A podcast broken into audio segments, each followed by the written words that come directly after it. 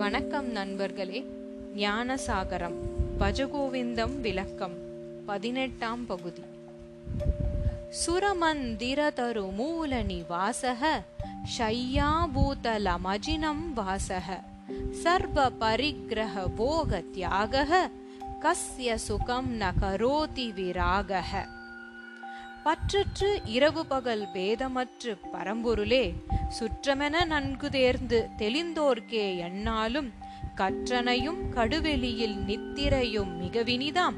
மற்றவற்றையும் என உணர்ந்தோர் இனிதென்றே மகிழ்வாரே யாண்டுமிலை.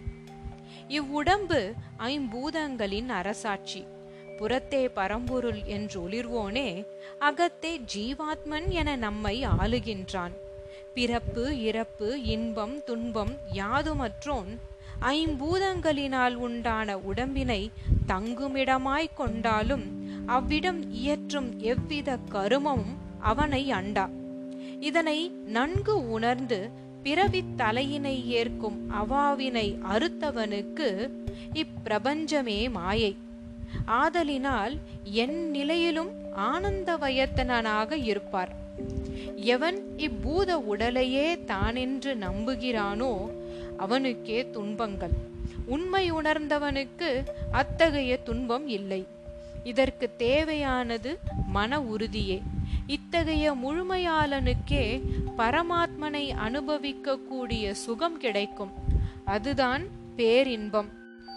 அழிவதும் அழியாததும் தோன்றியிருப்பதும் ஒடுங்கியிருப்பதும் ஆகிய நிலைகள் இந்த ஞாலத்தின் கண் நன்கு இணைக்கப்பட்டிருக்கின்றன.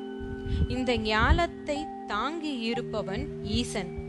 ஈசனை அறிந்து கொள்ளாத ஆத்மன் உலக இன்பங்களில் மனம் வைத்து அவைகளால் தலைப்படுகிறான்.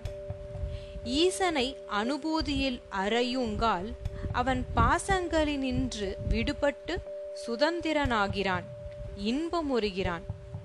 ஆங்காரம் உள்ளடக்கி ஐம்புலனை கட்டறுத்து தூங்காமல் தூங்கி சுகம் பெறுவதெக்காலம் நான் என்ற செருக்கினை அழித்து ஐம்பொறிகளையும் ஐம்புலன்கள் மேல் செல்லாது அடக்கி அரிதுயில் மூழ்கி பேரின்பம் அடைவதற்குரிய காலம் எக்காலம்?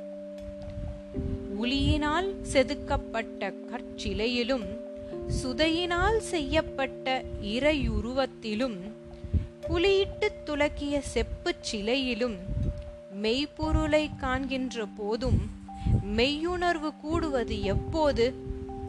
உணர்கின்ற உணர்வும் உண்ணுகின்ற உணவும் மனத்தெழும் நினைவுகளும் நிகழ்வுகளும் பரம்பொருளாம் என்றானால் ஐம்பொறிகளின் ஆட்சிக்கு உட்பட்ட ஐம்புலன்களின் ஆணை நம்மை ஜெயிக்க முடியாது. இத்தகையோரே ஆச்சாரியார் சொல்கின்ற பேராளர். இதற்கு வைராகிய நிலை பெற்றவர் எவ்வாறு இயக்குவார் என்பதை பற்றி பட்டினத்தார் தம் அருளானையில் சொல்லுவார். எத்தொழிலை செய்தாலும் ஏதவத்தை பட்டாலும் முத்தர் மனமிருக்கும் மோனத்தே வித்தகமாய்க் காதி வினையாடியிரு. கைவீசி வந்தாலும் தாதிமனம் நீர்க்குடத்தேதான்.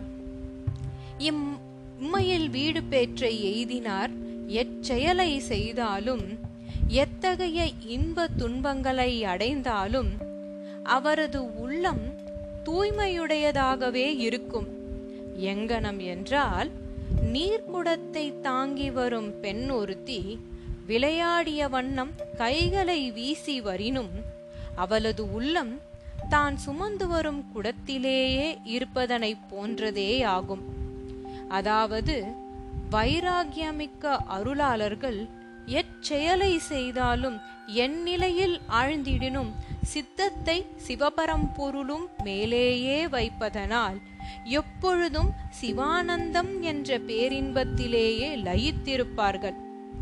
ராமகிருஷ்ண பரமஹம்சர் பரம்பொருளுடன் முற்றிலும் ஒன்றி சிவானந்தம் எனும் பரமானத்தே ஒன்றி சமாதி நிலையில் பல நாட்கள் லயித்திருப்பாராம் அப்பொழுது உலகியல் நிகழ்வுகள் அனைத்திலும் இருந்து விடுதலையாகி இருப்பாராம்.